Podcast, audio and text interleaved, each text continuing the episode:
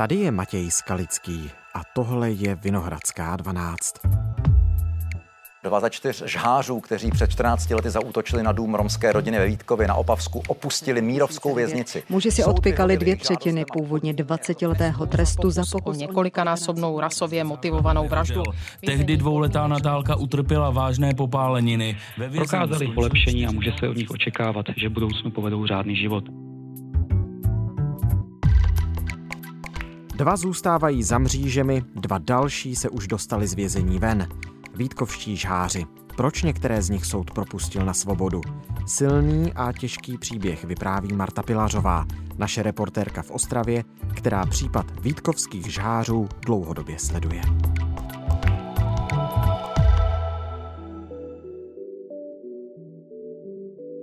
Dnes je pátek, 19. května.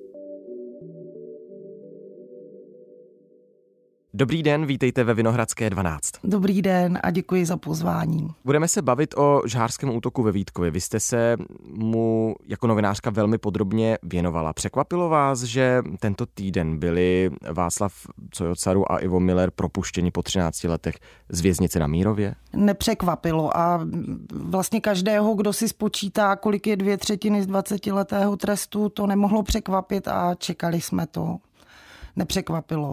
Oni mají podmínku na sedm let, odpikali si dvě třetiny trestu, mají splácet náhradu škody. Tak je pro vás, jako novinářku, která skutečně ten šářský útok a to dění kolem něj pokrývala před těmi lety, je to rozhodnutí pochopitelné? No, když se člověk podívá na to, jak je nastavený ten systém, co se posuzuje u toho podmínečného propuštění, tak by to nemělo nikoho překvapit, protože a na to upozorňoval i státní zástupce u soudu, on si vlastně sám tak trošku postěžoval na to, že se nemůže dívat na to, za co byli odsouzeni, ale jenom na to, jak se chovali ve výkonu trestu, jestli splnili podmínky a tihle dva ty podmínky plnili. Mm-hmm. Já eh, ještě dodám, že nechci hodnotit, jestli je plnili kvůli tomu, že zmoudřeli, že si uvědomili, že udělali špatnou věc, že si to vyčítají, nebo prostě kvůli tomu, aby se dostali ven z vězení. To ví nejlépe oni sami dva a ty podmínky plnili. Spláceli škodu, omluvili se, ten jeden z nich, Ivo Miller, napsal rodině dopis, měli kázeňské pochvaly, pracovali, chovali se prostě vzorně. A k tomu ten soud přihlížel podle pravidel, podle toho, jak je to nastavené a propustil je. A je to běžné, že se takhle promine po dvou třetinách trest? Já jsem se dívala na čísla a stabilně trvalé v posledních letech je u nás asi 20 tisíc vězňů a přes 9 tisíc z nich ročně požádá o podmínečné propuštění a propuštění podmínečně a kladně vyhověno, nebo soudy vyhoví kladně tady té žádosti asi třetině, lehce přes třetinu. To znamená Takhle, takhle stojí fakta, takhle stojí čísla. Zajímavé je, a jsou, e, jsou na to docela i takové weby, a já nepochybuju o tom, že trestně stíhaní, e, obvinění, odsouzení je sledují, e, že jednotlivé soudy, jednotlivé věznice rozhodují různě.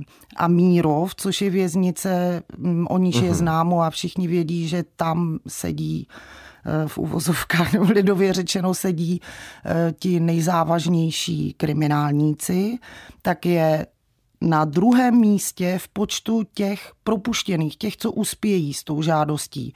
A zatímco ten průměr je třetina, tak u Mírova je to o něco více než dvě třetiny těch, co požádají, tak uspějí a jdou na svobodu. Nad Mírovém na prvním místě už je jenom věznice Olomouc, tam je to 65%. Mírov je prostě druhý. Ono to vybízí k řadě otázek. Jedna z těch silně filozofických je, jak asi chápeme spravedlnost, protože spousta lidí to může vnímat jako spravedlivé v tom ohledu, že to je podle zákona, podle práva, prostě tak je to nastavené, že po dvou třetinách je možné podmínečně propustit vězně za určitých podmínek. Druhá věc, do jaké míry to vnímají jako spravedlivé ti, kteří byli obětmi před těmi x lety, totiž třeba jak přijala to rozhodnutí rodina Sivákových? Tady chci na začátek říct, že my jsme se jako Český rozhlas zhodli na tom, že se nezařadíme do té fronty novinářů, co začali bombardovat rodinu dotazy, jak se cítí, hmm. Eh, jak jsou v šoku a eh, jestli jsou z toho smutní nebo nešťastní. A já jsem za to ráda. Je to z ohledu na ty oběti. A právě ohledy na ty oběti je to, co tady z toho systému a z těch nastavených pravidel vlastně vypadává. Vyjádřila to romská zmocněnkyně vlády Lucie Fuková, Klára Laurenčíková, zmocněnkyně pro lidská práva. Si myslím, že možná morálka nebo určitá vyšší spravedlnost, která eh, souvisí s tím, že ten celkový kontext a také právo oběti na to vlastně nějakým eh, způsobem počítat s tím, že pokud eh, dojde k nějaké změně, tak já se to nedozvím z médií, ale budu o této citlivě informována předem. Vyjádřilo to spoustu hlasů a to bych ráda zopakovala. Nikoho nenapadlo a v rámci systému to zřejmě není zaneseno ozvat se té rodině, připravit jí na to, nabídnout jí psychologickou pomoc, nějakou oporu v této situaci. Tak to všechno si myslím, že nějakým způsobem dostatečně ošetřeno nebylo. To, Oni to dopředu nevěděli? Nevěděli to dopředu. Oni věděli, že probíhá to řízení, oni jsou nějakým způsobem účastníky toho probačního řízení, dostali ten dopis, věděli, že to může nastat, ale kdy to bude, jak to bude, k jakému dni, to se opravdu dozvěděli bezprostředně až z těch médií. Aha. A tady to je věc, na kterou upozorňovali mnozí, jak jsem zmínila, a k tomu bych se celkem i přidala k tomu hlasu, že ty oběti by z toho neměly vypadávat. Určitě to ale vybízí přemýšlení, zamýšlení se nad tím, zda by, když už teda to v této zemi je podle práva, tak zda by to nemohlo být tedy citlivější. Tak to chápu i z vašich slov. To oznámení třeba předem rodině, která doteď trpí tím, co se v tom roce 2009 stalo.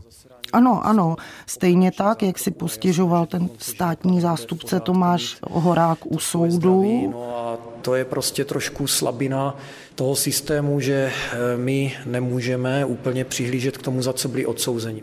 Sám ten žalobce, který vlastně navrhoval to propuštění, tak si pro média takhle to označil, že je to slabina systému. Hmm. Můžeme se dívat zpětně samozřejmě kolikrát byli trestáni, jestli se tam vraceli do výkonu trestu, ale tito pachatelé tam jsou poprvé.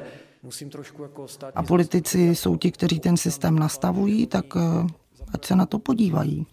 Mimochodem, jak eh, chápete, jak rozumíte té situaci, když ti odsouzení, už tedy podmínečně propuštění, vyšli z té věznice, tak než nasedli do auta obhájce, tak eh, nemohli být nějak konfrontováni novináři nikým, protože tam byla před tu věznici, před ten vchod postavena cisterna hasičská.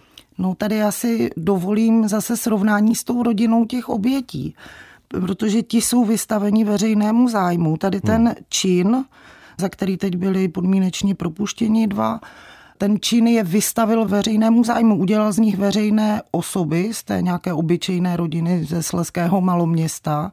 Všichni vědí, jak se jmenují, všichni vědí, jak vypadají, všichni vědí, ve kterém maloměstě bydlí a znají fotky, jak ten dům vypadá vrhají se na ně novináři a chtějí od nich reakce. No a pachatelům věznice přistaví hasičský vůz a vyklouznou, tak říkajíc, bez toho aniž by byli konfrontováni s tou veřejností. Tak stavím tohle srovnání, ať si posluchači sami udělají obrázek. Jak se to tehdy, když se vrátíme do toho roku 2009, všechno odehrálo? To, co se tehdy stalo v noci z 19. na 20. dubna ve Vítkově, byla naplánovaná, pečlivě naplánovaná celou širší skupinou lidí, nejenom těch čtyřech, co se toho zúčastnili akce.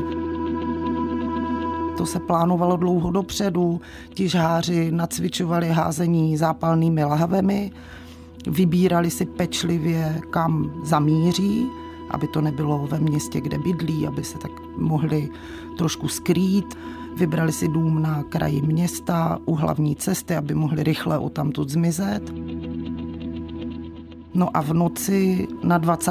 dubna přijeli autem čtyři mladí neonacisté, hodili zápalné lahve do oken domu, kde z předchozího pozorování věděli, že bydlí romská rodina a těžce popálili zejména ani ne dvouletou dceru Natálku, která spala pod jedním z těch oken. No a rychle zmizeli, tak jak to měli naplánované. Je dobré podotknout, že to nebyl žádný čin z nějaké náhle pohnutky, někde se vyhecovali v hospodě a řekli si, půjdeme někomu, koho nemáme rádi, něco provést. Oni tu rodinu ani neznali. Jediné, co oni věděli, že jsou Romové. Čili naplánovaný rasistický trestný čin, spáchaný ve skupině a ne na základě nějaké momentální pohnutky, ale na základě dlouhodobé úvahy a plánování. A proto byli odsouzeni k výjimečným trestům.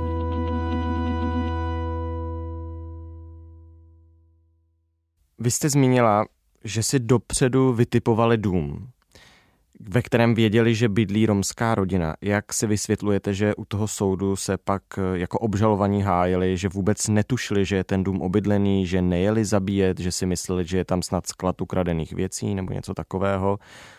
Hm, každý má právo se hájit u soudu tak, jak uzná za vhodné. Nicméně u toho soudu proběhlo spoustu důkazů, včetně odposlechů, včetně sledování chování těch sleských neonacistů v té době dlouhodobého, ze kterého bylo jasné, že věděli, co dělají a že se na to připravovali. Ten Vítkov nepřišel jako rána z čistého nebe, Policejní vyšetřování a novinářská práce zmapovali i předchozí útoky na několik dalších domů obývaných romskými rodinami. V různém složení se jich účastnili tito čtyři vítkovští žháři. To znamená, že oni si to vlastně nacvičovali a pokoušeli se o podobný čin už eh, v těch předchozích měsících a v uvozovkách, hodně velkých uvozovkách se jim to nepovedlo. Já jsem mluvila i s obyvateli těch domů, kam letěli zápalné láhve před Vítkovem. Zaryl se mi v paměti rozhovor tatínky od rodin, z jednoho domu. Ten dům je na kraji Opavy, na periferii hmm. a je blízko fotbalového stadionu. To znamená, že minimálně jednou za 14 dní hrají doma fotbal a chodí tam fotbaloví fanoušci a ta blízkost tady těch scén je, ehm, je známá že drží každou noc, kdy se hraje fotbal, se střídají a drží celou noc hlídku aby, kdyby jim tam někdo hodil tu zápalnou lahev, aby se to nerozhořelo a aby to neublížilo jejich dětem, jim samotným, jejich rodinám. Ti lidé měli obrovský strach a vlastně museli přizpůsobit tady tomu dění svůj život, svůj životní styl plánování svých aktivit. To, že ten útok byl plánovaný, jak jste zmínila, to víme právě i z těch odposlechů. Ty jsou někde dostupné? U soudu proběhly, byly přehrány odposlechy já jsem je našla po těch letech. Máte u sebe? Mám tady vypsané nějaké věty. Já to zhrnu takhle. Policie celkem věděla, za kým má jít. Někteří z těch žhářů už byli u soudu i dřív za nějaké podobné činy. Proběhly tam ty předchozí pokusy hmm. hodit zápalnou láhev a zapálit nějaký dům obývaný Romy tímto způsobem. Ti žháři se s celou tou neonacistickou scénou, tehdejší Sleskou, která byla dost silná, pořádala pochody, měla kontakty se slovenskou neonacistickou scénou, měla kontakty s Německem. Tady to dění ve Slesku zapadalo do nějakého evropského proudu, který v těch letech se odehrával. A oni se třeba sešli krátce před tím útokem v Opavě v jedné restauraci a to policisté nějakým způsobem také zaznamenali tady tuhle tu schůzku, kde se domlouvali, kdo z té širší skupiny na ten útok pojede to už měli vybraný ten cíl a domluvali se, která čtveřice se toho zúčastní. Ta čtveřice byla sestavená tak, že jeden byl řidič, čekal v nastartovaném autě, tři vyběhli s těmi zápalnými lahvemi, rychle se vrátili a rychle odjeli pryč. A dokonce tam byl zaznamenán i takový stesk jednoho člena té skupiny neonacistů, že on nebyl vybrán nebo že se nedostal do toho finálního výběru. Byl z toho takový zhrzený, protože pro ně to bylo, vyplývá z toho takové hrdinství, takový vrchol kariéry, udělat takový úspěšný pokus. No a policisté tím pádem věděli, na koho mají nasadit od poslechy, znali tu skupinu i potom a tam zaznamenali, jak se tím ti žháři i třeba chlubili, jak na to byli pišní. A mám tady tak před sebou ty takové citace, jak eh, se o tom bavili, jak to asi dopadne. Že je asi dopadnou, že se jim teda nepovedlo se utajit a jak to asi dopadne. Od toho nejvíc zapáleného tady máme větu kurva, já mám lidi rád, kam jedeš, pič. Kam jedeš? Ale na to téma, jak to asi dopadne.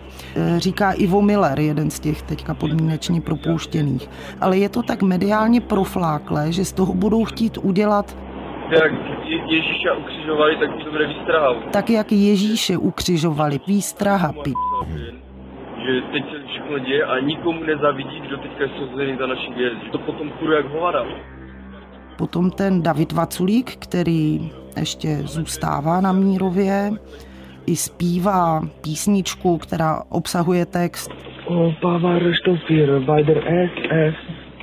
Opava zůstane bílá v Němčině a něco o Führerovi a SS. Kdo nemá u sebe zbraň dává Takže rasistické i normálně hmm. nacistická symbolika v těch písních, co zpívali? A to bylo v době těsně před jejich zatčením, to bylo v červnu, útok se odehrál v dubnu pak si tady navzájem svěřují. Nem, nemůžeme věřit nikomu vůbec. Nikomu. My si nemusíme věřit ani tady mezi sebou. Nemůžeme věřit nikomu. My si nemusíme věřit ani my mezi sebou, že uvažovali nad tím, jestli někdo z nich není udavač. A pak tady odhadují... To není za pět, za pět roků. To určitě bude precedent to nebude na pět roků, to bude precedens, výstavní kus, to budeme sedět do konce života. Tak opovažte se ještě ten, kdo udělal, tak do konce života sedí. No tak eh, skoro se chce poznamenat, že do konce života to asi nebude.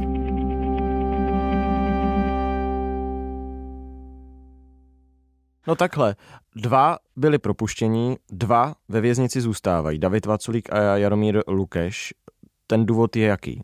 Podívejme se na to, čím se liší. Tak zatímco Ivo Miller a Václav Cojocaru se i u soudu přiznávali, litovali, během toho výkonu trestu spláceli a chovali se tak, jak jsme se bavili, tak, jak se má, aby byli propuštěni, tak David Vaculík a Jaromír Lukeš, to byli ti e, lídři skupiny, i z těch odposlechů to tak vyplývá a ze všech informací byli taky o něco starší, tak ti ani u soudu nelitovali, neomluvili se, nevypovídali. Ti dva, Lukeš a Vaculík, dokonce k tomu soudu chodili, mm, měli trička s nějakými těmi číslovkami a nápisy, které svědčily o tom, že si trvají na té ideologii, ze kterou stojí a že ji chtějí dál propagovat. A co víme o tom, jak se chovají teďka na Mírově, tak nesplácejí, respektive Jaromír Lukeš posílá stovku nebo dvě měsíčně. David Vaculík neposlal nikdy nic a neprojevují lítost, nekomunikují s rodinou. Dostali o dva roky navíc, tak eh, jestli to nemůže dopadnout tak, že za dva roky půjdou ven také? Já nevím přesně, kdy to bude. ČTK spočítala, že by to mohlo být v polovině příštího roku, ten termín. Mm, pokud budou nadále platit ta pravidla, která platí teď, že se přihlíží k tomu chování ve výkonu trestu, tak by podle mě neměli splňovat ty podmínky. Jak jsem říkala, nesplácí trest, nelitují, neomlouvají se. Hmm.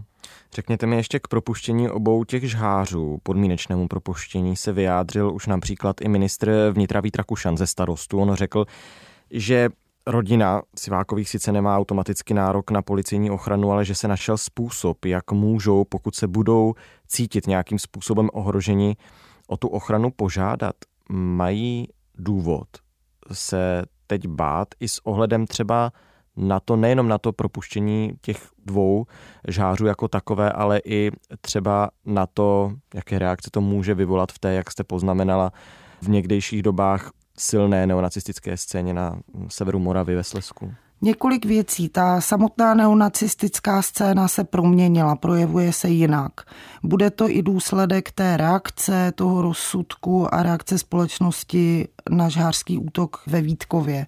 Ne, že by naše společnost byla nějak proromsky nastavená, ale tady hodně zarezonovalo to, že obětí bylo malé dítě a zkrátka nebyl to úspěch co můžu pozorovat, že ta neonacistická scéna na to zareagovala a zareagovala na to zase celoevropsky. To není, není jenom nějaký trend tady u nás ve Slesku nebo v České republice.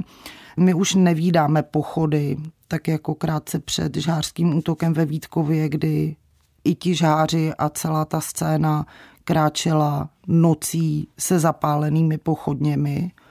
Ta éra, ta už je prostě pryč a ti neonacisté se převlékají spíš do obleků a snaží se působit jako slušní politici, kteří apelují na pořádek, na nějaké národní hodnoty.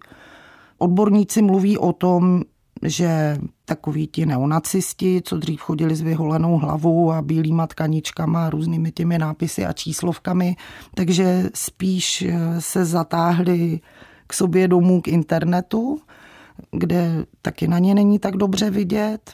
Zkrátka ta situace už je jiná. A jestli se má rodina důvod bát, co já vím, tak se bojí. Ten strach, to je velké téma tady toho celého žhářského útoku, vyvolávání strachu. No a ten strach tady je. Já to chápu. Tak já vám moc děkuji za velmi citlivý popis řady bolestivých událostí, které by ale neměly zůstat bez povšimnutí. Moc díky. Já taky děkuju. Tohle už je všechno z Vinohradské 12, z pravodajského podcastu Českého rozhlasu. Dnes s Martou Pilařovou, naší reportérkou v Ostravě, která už léta sleduje veškeré dění kolem Vítkovských žářů.